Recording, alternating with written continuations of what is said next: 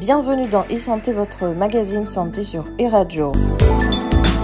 Le cancer est également une menace pour la santé mondiale, encore pire que la pandémie actuelle.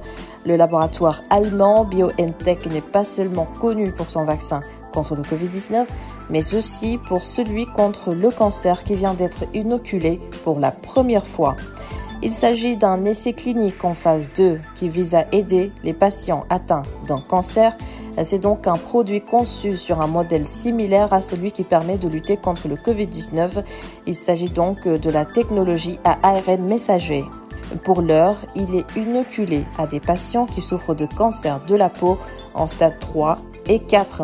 En combinaison d'un autre médicament, un anticorps habituellement utilisé contre le cancer. À noter que ce vaccin n'a pas encore pour but d'être administré à des sujets sains en attendant de voir s'ils vont développer un jour un cancer. L'idée pour les scientifiques n'est donc pas de prévenir le cancer ni une rechute, mais d'augmenter la réaction du système immunitaire via ce vaccin. L'objectif ici est d'aider le corps à lutter lui-même contre sa maladie.